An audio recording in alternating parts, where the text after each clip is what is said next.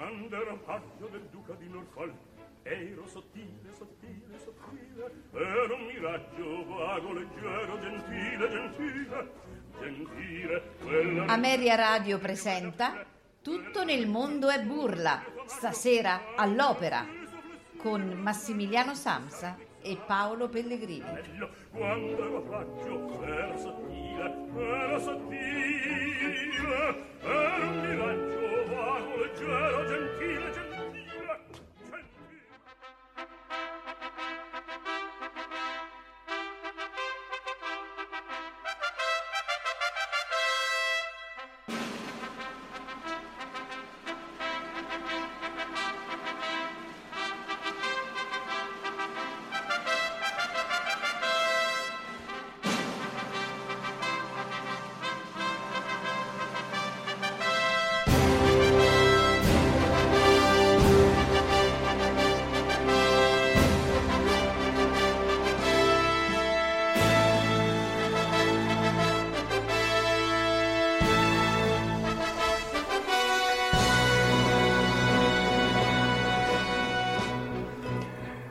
Dall'arena di tutto nel mondo è burla. Stasera all'opera la disfida avrà luogo.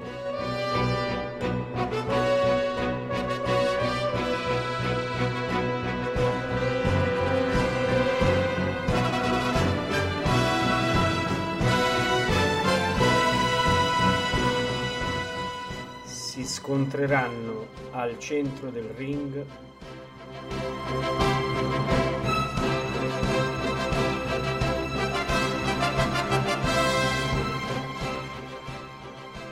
tenore di ghiaccio Jussi Björling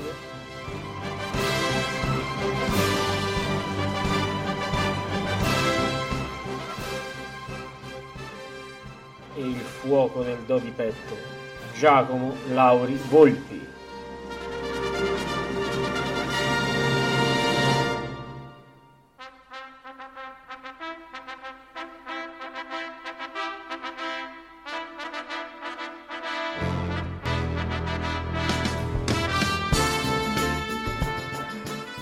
Arbitri della puntata Massimiliano Sanza e Paolo Pellegrini.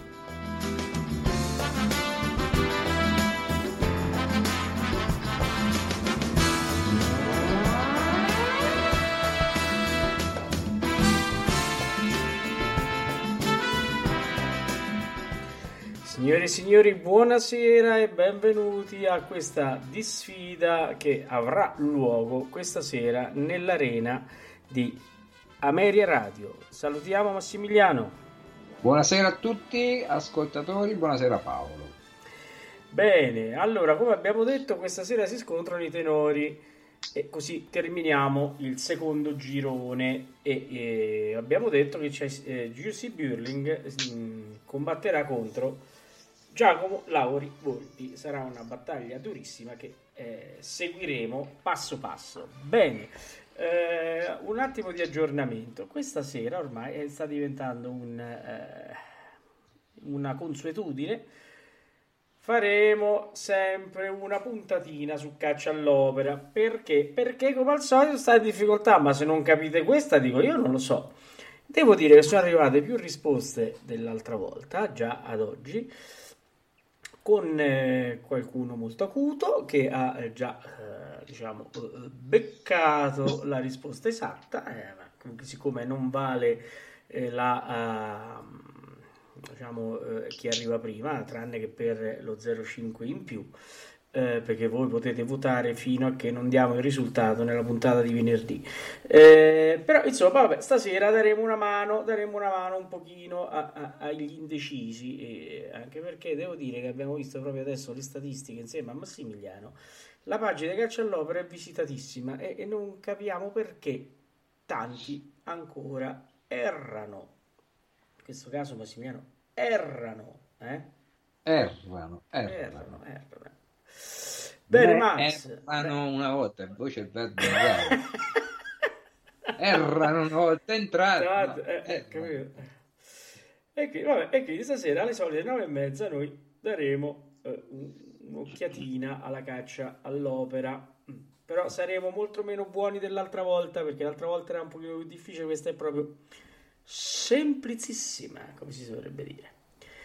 Intanto, detto questo, eh, mi corre l'obbligo comunque di ringraziare ancora una volta, e lo faccio a nome mio, di Max, eh, di Valerio, che questa sera è al complemese di Elenina, quindi dobbiamo fare gli auguri a Elena. Dobbiamo ringraziare la Fondazione Tito Gobbi per la bellissima puntata speciale che abbiamo fatto domenica sera con la grandissima e grandissima ospite Raina Gabemasca che è stata gentilissima, poi ho avuto modo di parlarci anche dopo la trasmissione, veramente è stata veramente un ospite eh, dolcissimo, un ospite veramente eh, che ha, ci ha accolto tra le, tra le, sue braccia, diciamo così. E veramente la vogliamo ringraziare ancora perché eh, ci ha fatto il grande onore di stare con noi. Eh, ci ha promesso che tornerà, eh, sicuramente faremo una puntata su di lei, adesso non so quando perché eh, chiaramente lei è piena di impegni pur non cantando più, ma insegna tantissimo e quindi vedremo quando la potremo organizzare, ma eh, come diciamo noi in Ameria Radio il braccialetto elettronico è stato messo anche alla Raina abbiamo messo il braccialetto elettronico. Ecco, Scusate ecco. se è poco. Ecco, quindi, ecco. se a me e a Max ci dicevano quando abbiamo deciso di fare la, la, trasmissione che neanche dopo un anno avevamo come ospite Raina Gabbenasca, penso che non lo so, eh, boh, non ci avremmo creduto. Avremmo detto, ma no dai, su ora non, sai, ci stai prendendo in giro, e invece, e invece così è stato. E di questo dobbiamo ringraziare infinitamente Cecilia Gobbi che veramente ci sta molto vicino e, e, con cui stiamo facendo dei grandi progetti come lo stiamo facendo con l'associazione Bastianini e lo vedrete in seguito perché ci avviciniamo al centenario e veramente abbiamo tanti amici vicino ad, ad Ameria Radio che ci fanno veramente tanto piacere. Bene Max, vuoi cominciare a parlare di questa sfida? Sì, io stasera mi schiero. Schiero, schiero sin dall'inizio. Vai. Adesso siamo gli arbitri, vabbè, siamo gli arbitri, ognuno sceglie, decide con la propria testa. Però io ho un debole per Giusy Birling, un debole perché eh, forse annoiamo i nostri radioascoltatori parlando delle nostre esperienze da bambini, da adolescenti o che altro. Però dopo l'innamoramento che ebbi per Madame Butterfly, fu la mia prima opera, no? Che vidi in un teatro estivo, questi itineranti, no? quando ancora funzionavano. Poi abbiamo tanto criticato perché la qualità non era ampia, ma ce ne fossero, ce ne fossero. Oh, ce ne fossero. Vabbè, questo è. Rimpiangiamo il passato. Eh, poi la mia seconda opera è stata la Bohème. Ma guarda, quella Bohème eh, con eh, proprio Justin Bierling, eh, Vittoria de Los Angeles, eh, Lucina Amara che faceva eh, Musetta eh, Robert Merrill, Giorgio Tozzi, direttore il grande Thomas Beecham, edizione RCA del 56, esattamente eh, quattro anni prima che eh, Giussi Berling eh, morisse, è morto eh, giovanissimo, 49 anni. Eh un personaggio molto, molto vicino al rock, diciamo dal punto di vista della vita, no? Soffriva di depressioni dedito all'alcol, purtroppo è morto praticamente alcolizzato. Ecco, questo... E ci ha lasciato troppo presto perché secondo me è stato un grandissimo, un grandissimo tenore. Nato in certo. Svezia, a Borland, il 5 febbraio del 1911. Pensate che a soli 5 anni praticamente con il padre, che era un valente cantante, tenore, che cantò anche al Metropolitan la madre era una pianista, poi aveva dei fratelli, insomma una famiglia di musicisti scandinavi che sono mm, ancora oggi li troviamo spesso a, a, organizzarsi serate in famiglia, chi suona il, il pianoforte, chi il violino, chi canta, ecco diciamo questa è una cultura nordica molto bella. Eh, sta di fatto che girarono l'Europa facendo una tournée a livello familiare. Lui aveva solo 5 anni, fino ai 26 anni, quando, eh, scusa, fino ai 26 anni, fino al 1926, quando il padre morì, ma lui aveva solo 15 anni. Lì cominciò a studiare canto. Debuttò a praticamente 17-18 anni cantando nell'ampionaio della Manon Lescaut. Poco dopo aveva, cantava, aveva il repertorio Don Giovanni, Barbieri di Siviglia, Guglielmo Tell, eccetera, eccetera, anche il repertorio lideristico. eh, in pochi anni eh, conquistò, possiamo dire, l'Europa, perché esordì a Vienna con Aida nel 1936, quindi aveva 25 anni. Direttore Victor De Sabata, poi Lucerna Requiem, con Toscanini direttore e siamo nel 1939, quindi aveva 28 anni, Royal, Opera House, il trovatore sempre nel 1939 e fino ad arrivare al debutto anche al Metropolitan di New York addirittura nel 1937, quindi a 26 anni. Lui praticamente quando morì aveva 55 ruoli già eh, che, nel suo repertorio e nel 1937 già ne aveva 53. Eh, questa è un po' la, l'introduzione che ho fatto di questo, secondo me, grandissimo tenore che purtroppo ci ha lasciato troppo presto e ci poteva dare, dare tantissime altre interpretazioni.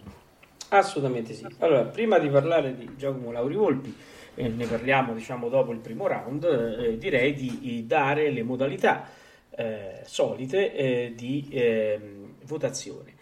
Allora, eh, in questo momento potete andare tranquillamente sul sito www.ameriaradio.com, trovate proprio in testa eh, la diretta di questa trasmissione e, e quindi eh, dentro proprio la pagina trovate sotto i nostri nomi il, ehm, la possibilità di votare, quindi c'è eh, fotografia dei due tenori, quella che identifica la trasmissione, e poi dopo c'è Start che quindi fa partire le votazioni. Quindi votate, votate, votate. Eh, domani lo metteremo anche sul, eh, sul leader del sito e sarà pubblicato anche sulla pagina Facebook sia Ameria Radio che Ameria Umbra e metteremo anche il link sulla pagina uh, Instagram Ameria Radio 2020.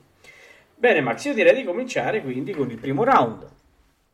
E, e cosa eh, mettiamo? Mettiamo eh, per Giacomo Laurivolpi, che sarà il primo a scendere in campo, eh, Spirito Gentile dalla favorita e Jessie Birling risponderà con una fortiva lacrima dall'Elisir d'amore. Ascoltiamo.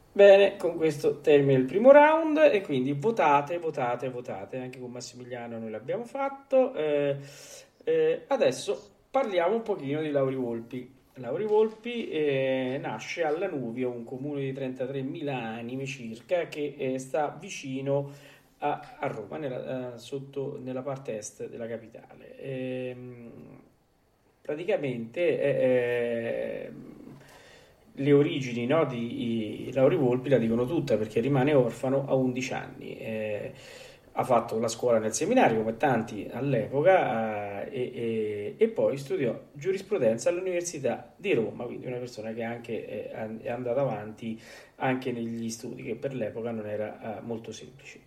Eh, ha cominciato a studiare canto con il baritono Antonio Cotogni, eh, l'abbiamo anche spesso eh, chi ha letto eh, testi eh, che parlano di opera lirica, quindi di eh, Cotogni è, è, un nome che risuona molto spesso perché era il, il, ehm, diciamo, il, maestro che insegnava all'Accademia Nazionale di Santa Cecilia a Roma.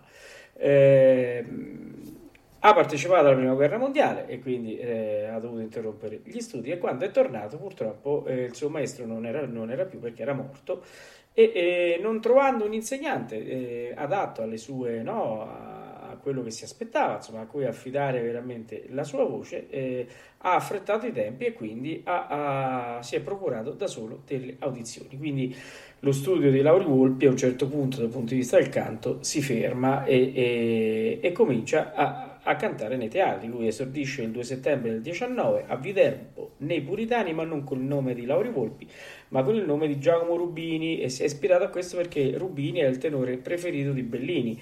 Eh, tanti film no? come Castativa e, e anche eh, Casa Ricordi, no? per chi ha la memoria diciamo, eh, lunga su questi due film bellissimi che chi non l'ha visto invito tutti ad andare a vedere, soprattutto Castadi- eh, Casa Ricordi come un grandissimo Paolo Stoppa nelle e nelle vesti di, di ricordi e, e, quindi lui eh, praticamente si fece chiamare eh, Giacomo Rubini.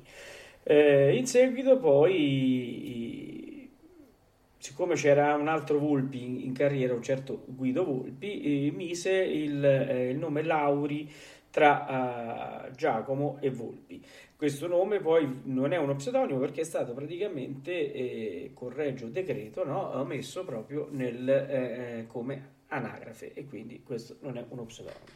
Eh, praticamente eh, è, è, andato, è, stato poi eh, da lì, di lì in poi dal, dal, 3 gennaio del 20 come riportano le cronache eh, al Costanzi di Roma dove lui praticamente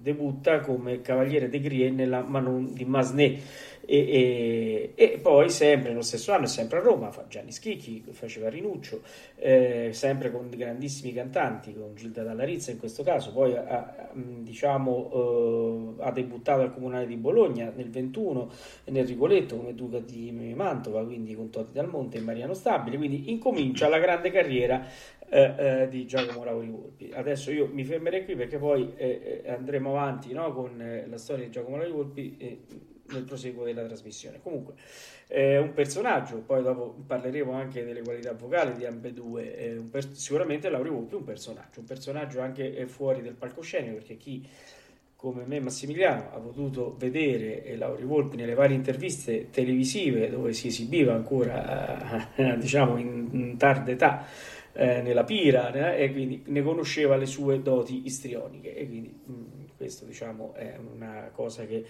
a tutti gli, gli, amanti del bel canto e dei grandi cantanti di cui stiamo parlando in questi giorni non può che, eh, no, che ricordare Lauri Volpi veramente un grande istrione oltre che un grande cantante allora Max che facciamo? andiamo al secondo round? Andiamo al secondo round, partiamo con Giussi Berling e poi eh, ancora Lauri, e, e poi Lauri Volpi, ecco, insomma, quindi passiamo ad un altro repertorio, passiamo al repertorio eh, verdiano. Quindi eh, ascolteremo due arie eh, con cabaletta. La prima è alla Si ben mio con la pira del eh, trovatore cantata da Giussi Berling, mentre eh, Lauri Volpi ci farà ascoltare Ella mi fu rapita mh, mm, con eh, la cabaletta finale. Penso che abbiamo messo anche la cabaletta, non ne sono sicuro, non vorrei fare... Se non l'abbiamo messa, pazienza, ci perdonerà il buon Giacomo, vai. Non credo che ci sia perché i tempi sì, lo dimostrano. Sì, sono, sono, un po' troppo, sì, sì. troppo, no, non c'è, non c'è. Allora, andiamo a, a, a far sentire Burling in Asibe mio e di quella vira.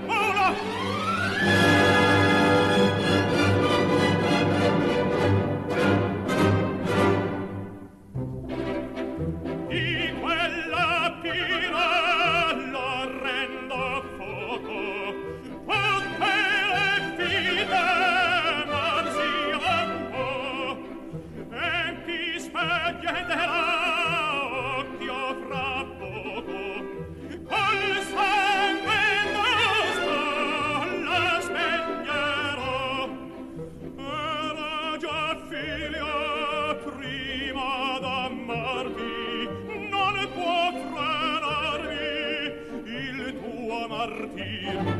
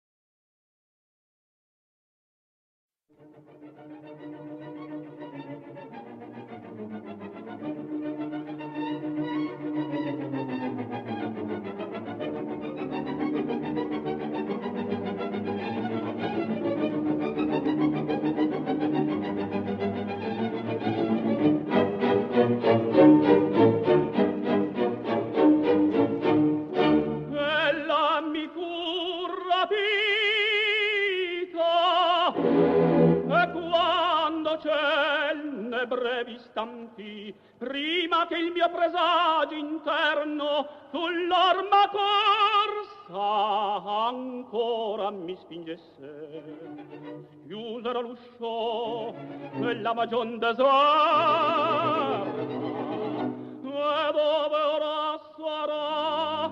Quell'angel caro colei che prima bate qui nel mio cuore ed è star la fiamma di costanti affetti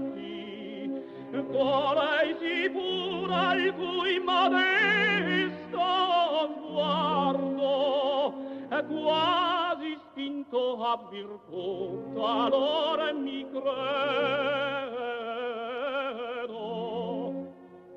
Ella mi fu rapita e chi l'ardiva ma ne avrò ma ne avrò vendetta.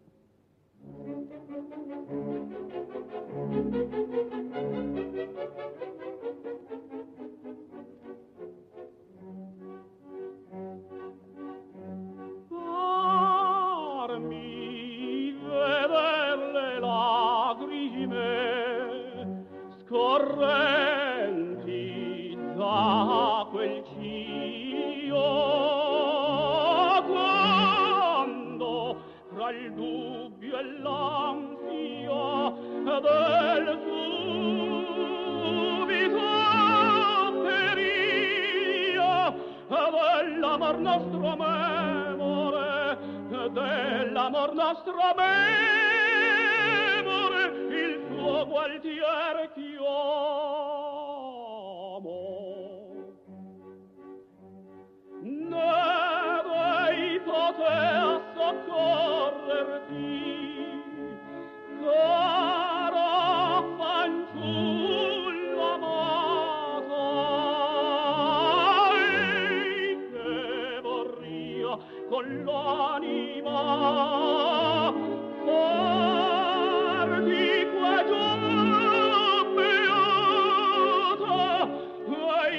sfera gli angeli, quei che la sfera gli angeli,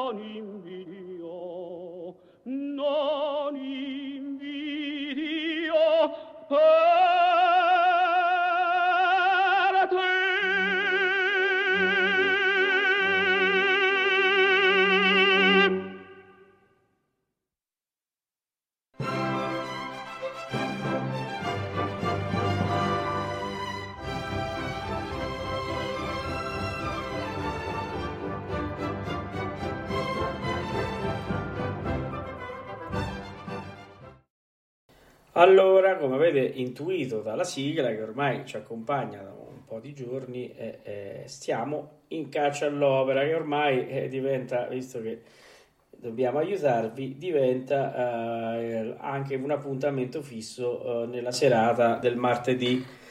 Ecco, Allora, poi eh, è vai. partita la sigla, uno si aspettava la cabaletta. Mi sa che stava anche intorno. Non Ho questa sensazione. Forse qualcuno ha detto, ma che cabaletta è?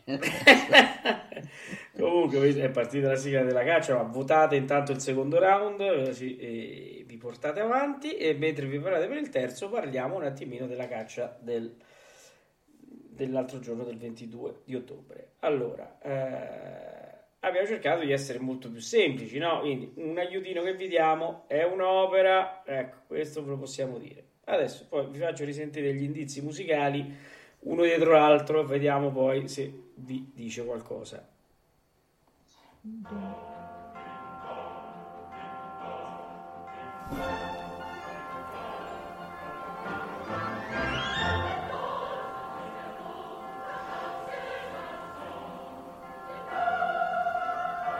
Che?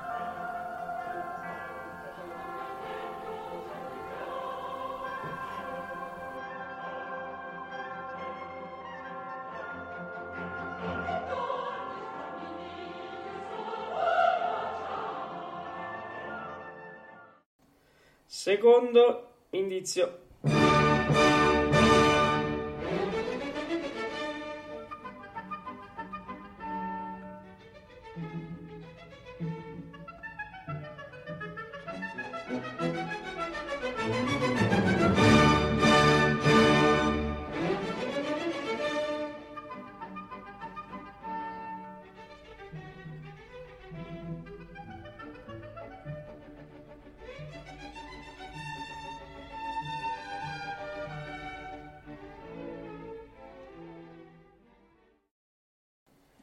Terzo indizio.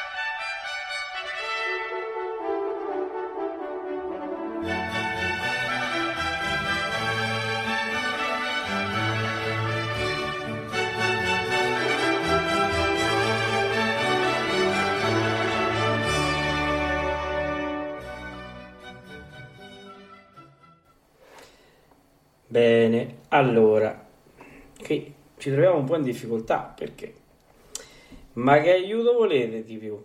Nel senso, eh, abbiamo visto, uh, no? abbiamo detto che è un'opera. L'inizio, come abbiamo potuto vedere, è, è, è, una sigla, per chi segue la radio, è una sigla della uh, nostra, diciamo, uh, della nostra radio. Oh, però, Tratto dai pagliacci. Tratto dai pagliacci, però, vabbè, questo poi potrebbe... Però posso, posso dare io un'indicazione? Vai, vai, vai, vai.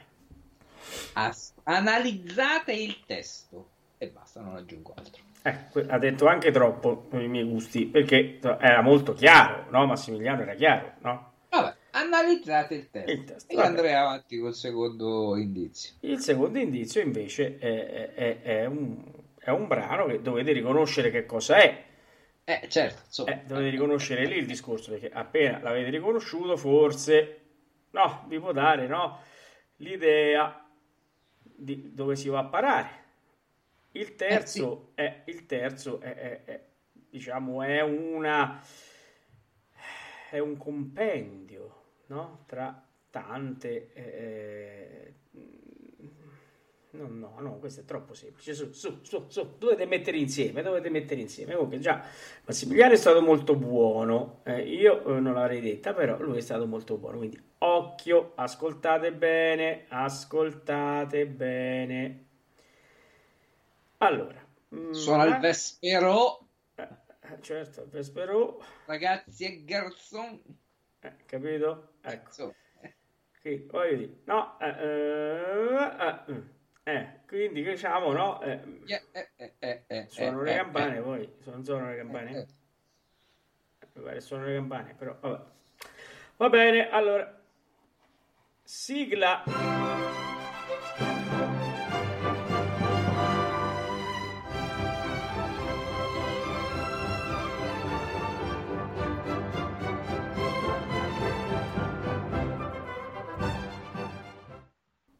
Bene, allora, eh, Massimiliano, vogliamo dire altro di Giussi Pirling?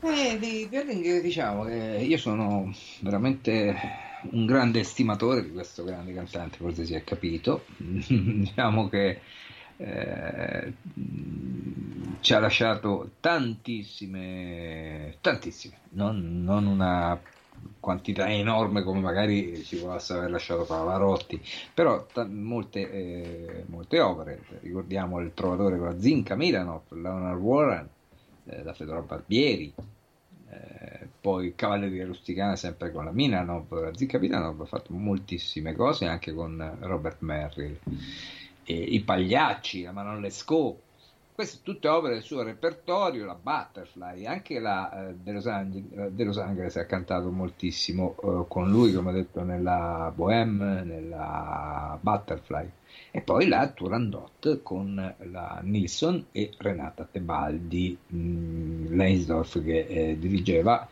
l'edizione 59. L'ultima cosa che ci ha lasciato eh, come registrazione da studio, da studio eh, fu nel 60 eh, Fritz Reiner dirigeva la messa di Requiem con Le- Leontin Price eh, Rosalind Elias e Giorgio Tozzi. Eh, Fritz Reiner già l'ho detto che dirigesse eravamo nel 60 mentre altre edizioni eh, dal vivo c'è un trovatore di Stoccolma eh, sempre del 60 eh, e quindi ecco insomma eh, nel suo repertorio c'è anche Tosca, Faust, molto repertorio francese, c'è Manon Lescaut, eh, Rigoletto che abbiamo ascoltato, Romeo e Giulietta, ecco, ehm, Romeo e Giulietta, altro repertorio francese, Ballo in maschera, eh, insomma eh, era un tenore che viaggiava molto bene a mio avviso tra il repertorio lirico, secondo me fa una grandissima bohème, e un repertorio lirico spinto, insomma eh, ha cantato anche anche Turandot, quindi andava anche, anche un po' oltre, eh, oltre quello. Insomma, l'abbiamo sentito nella Furtiva Lacrima, che sicuramente non è un'aria eh, o eccellente per la sua vocalità, però secondo me ha fatto un'interpretazione straordinaria. Eh, Bene, eh, io adesso invece passerei a parlare un attimino, no? a completare un po' il discorso eh, su Lauri Volpi. No?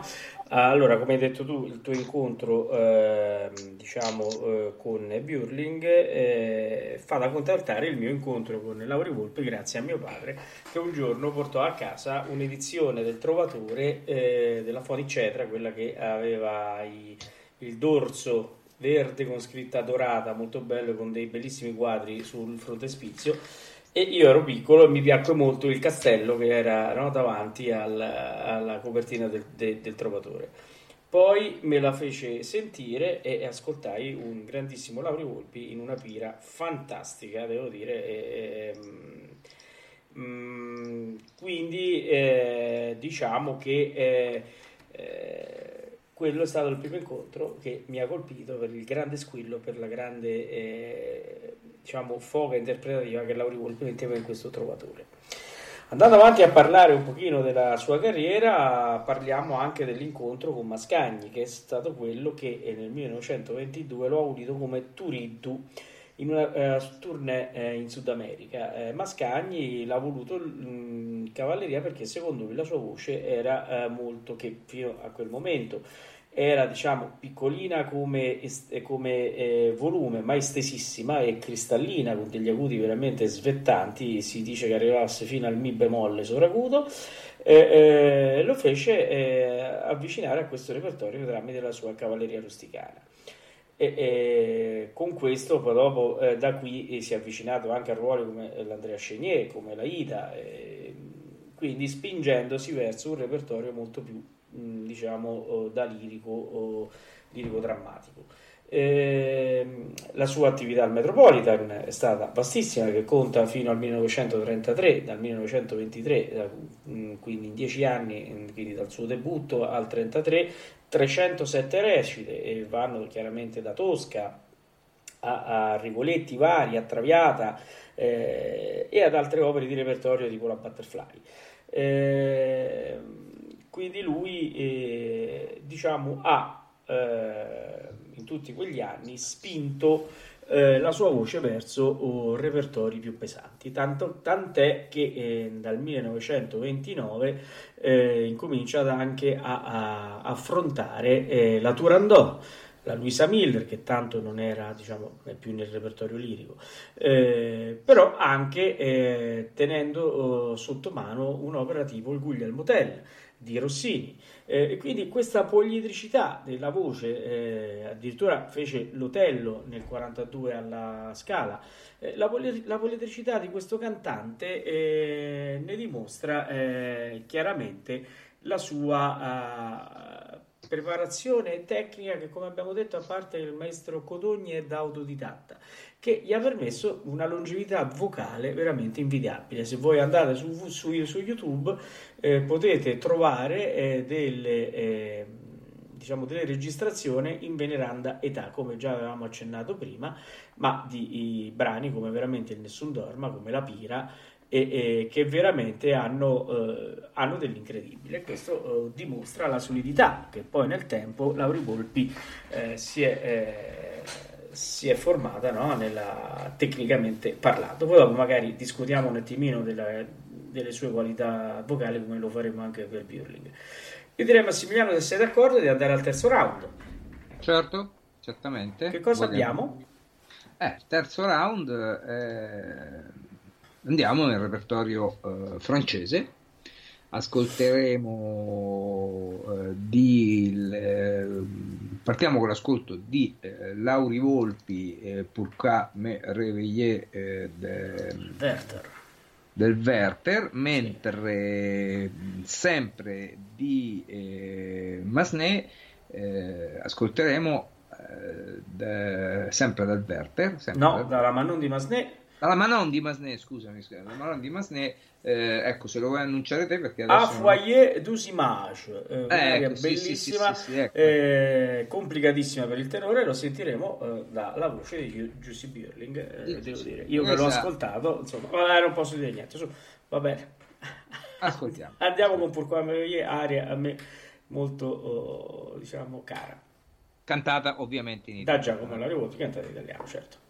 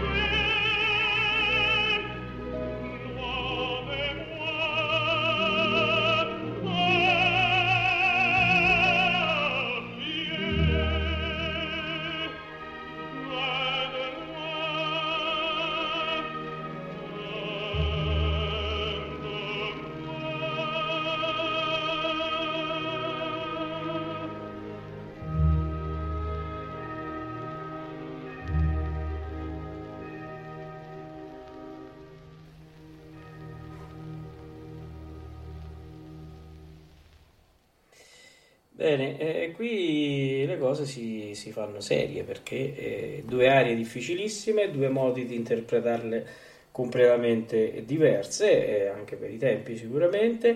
Eh, io farei un attimo una puntatina sulle qualità vocali dei due cantanti. Eh, passiamo, parliamo con, uh, di Lauri Volpi. Lauri Volpi è, è sicuramente l'emblema dello squillo, cioè lui, è, è, come abbiamo detto prima, aveva uh, uno squillo veramente prepotente, passatemi il termine, era, la sua voce era tutta squillo e, e, molto spesso la difficoltà di un tenore a gestire uno squillo così potente, così cristallino, è proprio quella di restare eh, un pochino nei termini del, dell'intonazione, perché è complicatissimo tenere l'intonazione di una voce ricca di armonici come quella di Lauri Volpi.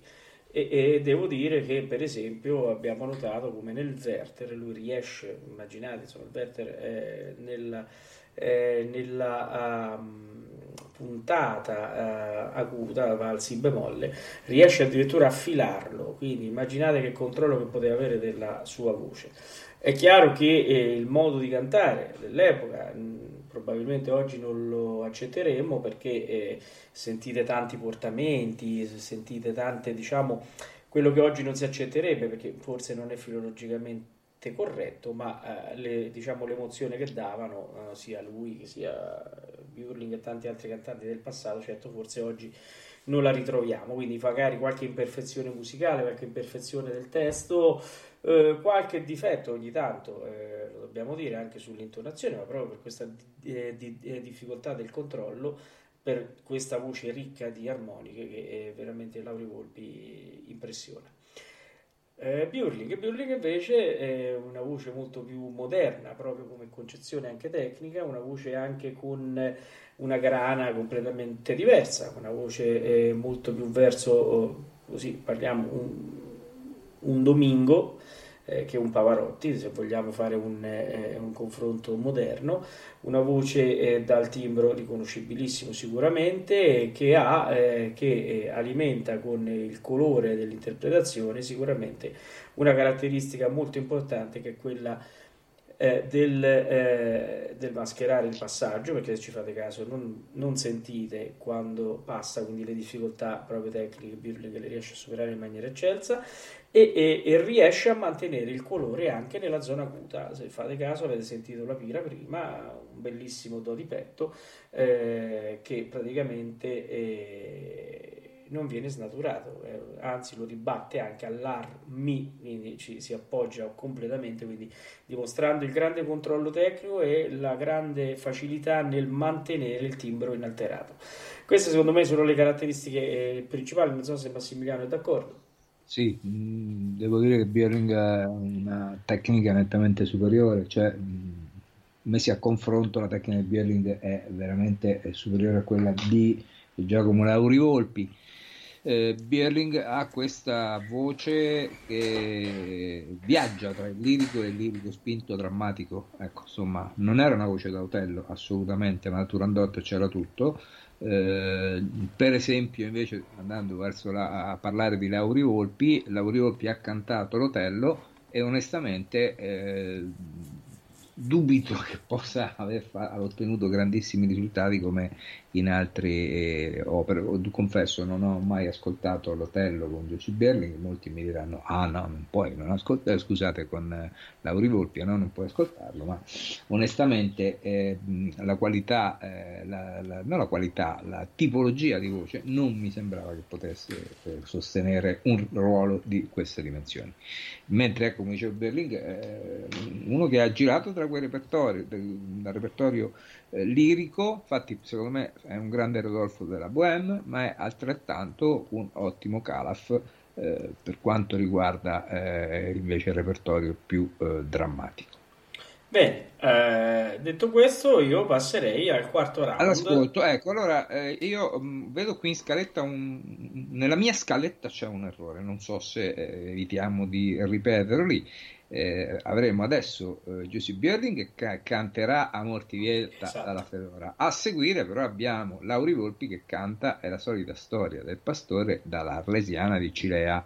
Mentre io in scaletta mi sono trovato due volte qui Berling che canta Mortivieta e che la mi creda. Quindi non so se nella tua playlist Paolo eh, risulta questo, ti chiedo cortesemente di correggerlo perché è stato un mio errore.